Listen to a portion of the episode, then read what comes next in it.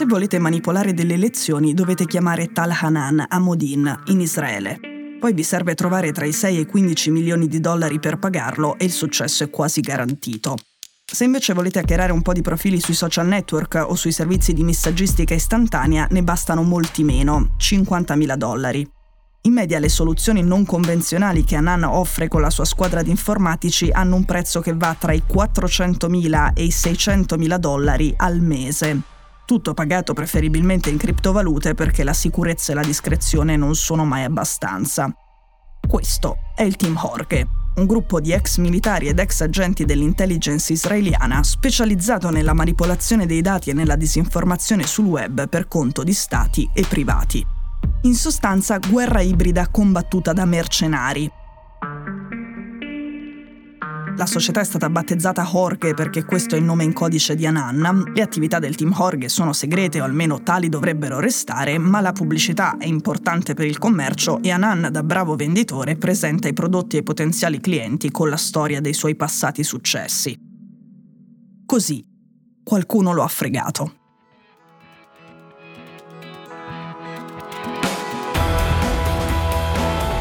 Sono Cecilia Sala e questo è Stories.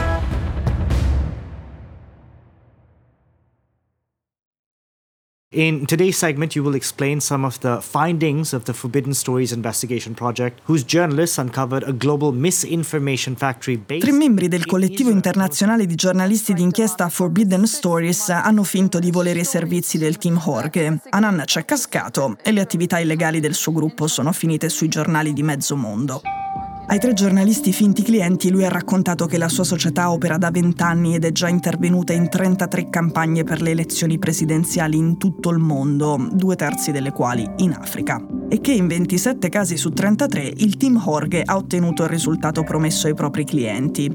Uno dei colpi vincenti nel 2019 aveva come bersaglio la commissione elettorale dell'Indonesia e mirava ad addossare la responsabilità di quell'attacco cyber alla Cina. Nel 2012 il team Jorge ha spammato in rete una grande quantità di notizie false sull'allora presidente socialista del Venezuela, Hugo Chavez. Chavez in quel momento era candidato per un quarto mandato. Nel 2014 gli hacker israeliani hanno interferito nel referendum per l'indipendenza della Catalogna, mentre l'anno scorso hanno architettato una campagna di disinformazione che aveva l'obiettivo di collegare il fronte polisario del Sahara occidentale al gruppo armato Hezbollah in Libano e all'Iran. Sul fronte polisario del Sahara occidentale avevamo fatto una puntata, ma poi ne avevamo parlato di nuovo perché era entrato come vittima nel dibattito sul Qatar Gate e il Marocco Gate al Parlamento europeo.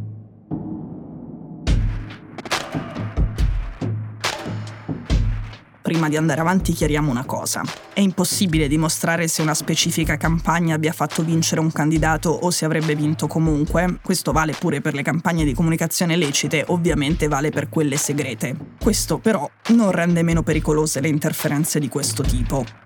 Nel 2016 erano circolate molte fake news trampiane, ma probabilmente Donald Trump avrebbe vinto le elezioni anche senza, almeno io ne sono abbastanza convinta. Quelle campagne hanno comunque causato danni permanenti e ci sono altri casi dove il risultato è molto in bilico e non sapremo mai come sarebbe andata senza l'aiuto, per esempio, del team Jorge. E ci sono alcuni paesi dell'Africa dove i media sono pochi o pochissimi e ci sono state campagne di fake news che viaggiavano solo su WhatsApp che in poche settimane hanno convinto una fetta maggioritaria della popolazione di eventi mai accaduti. Ok, andiamo avanti. Ai tre finti clienti Anan ha dimostrato anche come, nell'estate del 2022, mentre si avvicinavano le elezioni presidenziali in Kenya tra tensioni e violenze, il team Jorge ha violato l'account Telegram del consulente per la strategia digitale di quello che è da poco diventato il nuovo capo di Stato del paese. Sempre in Africa, la società di Ananna si è intromessa nelle elezioni presidenziali in Nigeria del 2015, cercando di far rieleggere il presidente Goodluck Jonathan. Ecco, in quel caso era andata male, è una delle poche operazioni non riuscite del team Jorge, ma la cosa interessante che è venuta fuori è un'altra.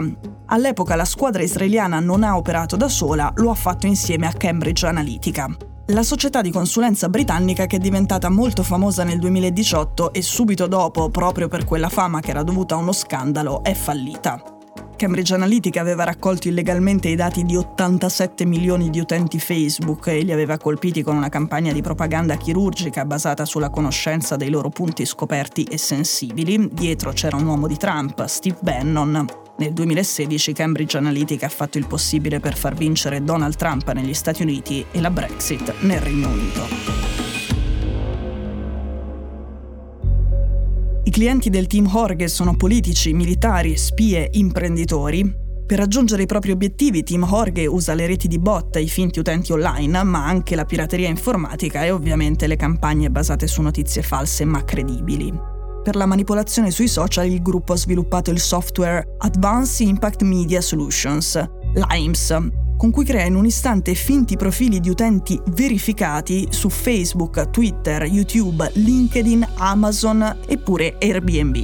Tutto questo per stessa ammissione di Ananna, almeno fino a quando pensava di stare parlando con dei potenziali clienti e non con dei giornalisti. Dopo che è uscita l'inchiesta, il capo di Team Horge ha naturalmente smentito la ricostruzione di Forbidden Stories, a parte l'inchiesta giornalistica, contro Nanna c'era stata anche un'indagine che riguardava un caso intrigante e complicato su spie, finanza ed evasione a cavallo tra la Svizzera e la Germania.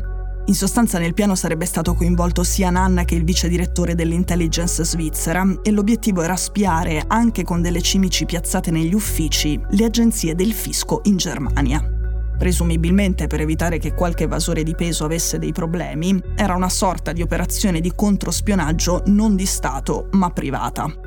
Quell'inchiesta è finita nel nulla. I magistrati ci hanno lavorato, hanno messo insieme alcuni pezzi e delle ipotesi, ma di prove solide non ce ne sono mai state. Oggi però ci sono quelle che Ananna ha consegnato spontaneamente ai giornalisti. Stories è un podcast di Cecilia Sala prodotto da Cora Media. A questa puntata ha collaborato Francesco De Felice. La cura editoriale di Francesca Milano. In redazione Simone Pieranni. L'advisor è Pablo Trincia. La producer è Monica De Benedictis. La post-produzione e il sound design sono di Cosma Castellucci. La sigla e la supervisione del suono e della musica sono di Luca Micheli. Le fonti degli inserti audio sono indicate nella sinossi. Questo episodio è stato prodotto e sviluppato insieme a Spotify Studios.